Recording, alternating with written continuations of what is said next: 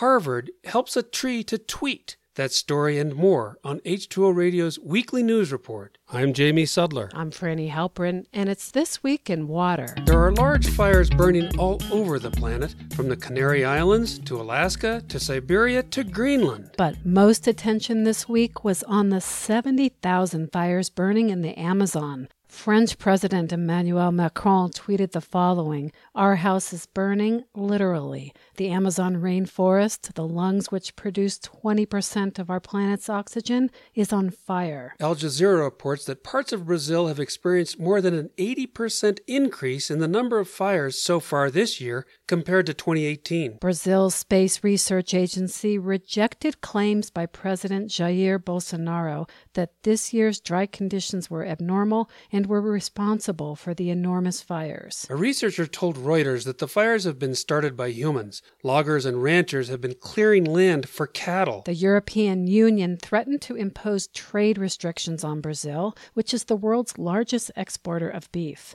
Late last week, Bolsonaro pledged to mobilize the army to help combat the fires, even though he initially blamed non governmental organizations for setting the blazes.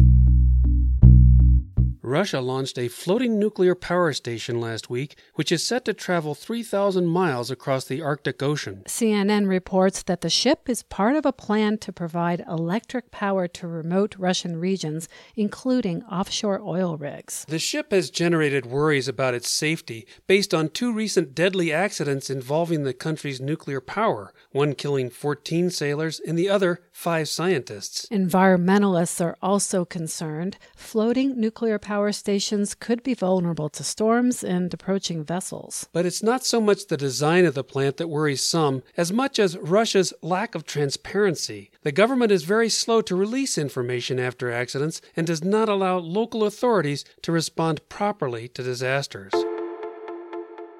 While most are aware that sea levels will rise with global warming, a new study shows that the direction and height of waves along coastlines will shift if nothing is done to keep temperatures below 2 degrees Celsius. Waves are generated by surface winds, and their patterns will be altered with warming, affecting more than half of the world's coastlines. The study published in the journal Nature Climate Change shows that the height of waves in the Southern Ocean will increase but there will be decreases in the northern Atlantic and portions of the Pacific. Some areas will see the height of waves remain the same, but their frequency will change. This can alter the force exerted on coastlines and infrastructure and in some cases will lead to increased flooding. As Science Daily reports, changes in wave behavior can cause erosion, affect how sand moves along beaches, and impact coastal ecosystems. And as coastlines are affected by sea level rise, the question is no longer whether some communities will have to move out of harm's way, but when and how. Those are the thoughts of A.R. Siders of the University of Delaware,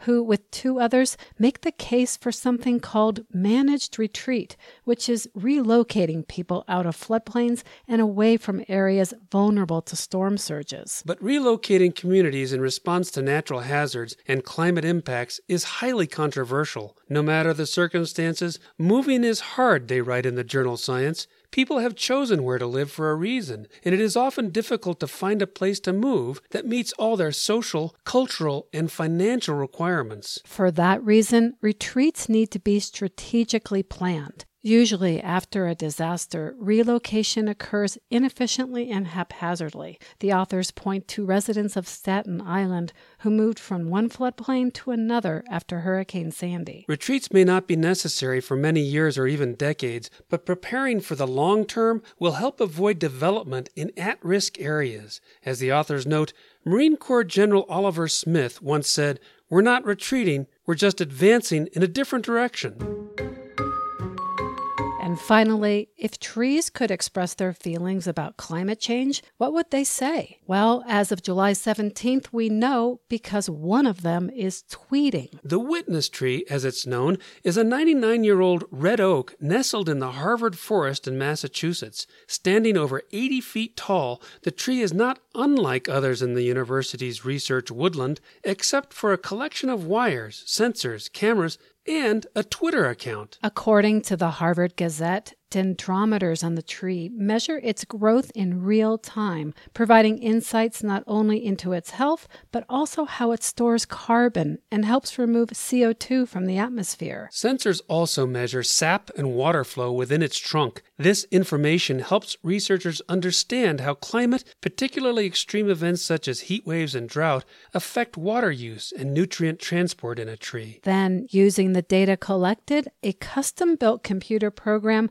translates it into tweets. The witness tree's first one read Yesterday it was very hot, with a daily average of 27 degrees Celsius. It was the 24th hottest day I can remember. Two days later, it remarked about its trunk growth and explained that the late wood rings it was producing are darker because they contain more carbon. The project, undertaken by two researchers at Harvard, was inspired by the book Witness Tree, written by journalist Linda Mapes. Lead researcher Tim Rademacher hopes the Twitter feed will inspire people to get involved, and he envisions an Internet of Trees, gathering data across the world to educate about the role forests play in protecting life on Earth. To see the tweets, go to at a witness tree on Twitter, where, among other arboreal information, you can get an answer to the timeless question if a tree falls in a forest and no one is around to hear it, does it make a sound?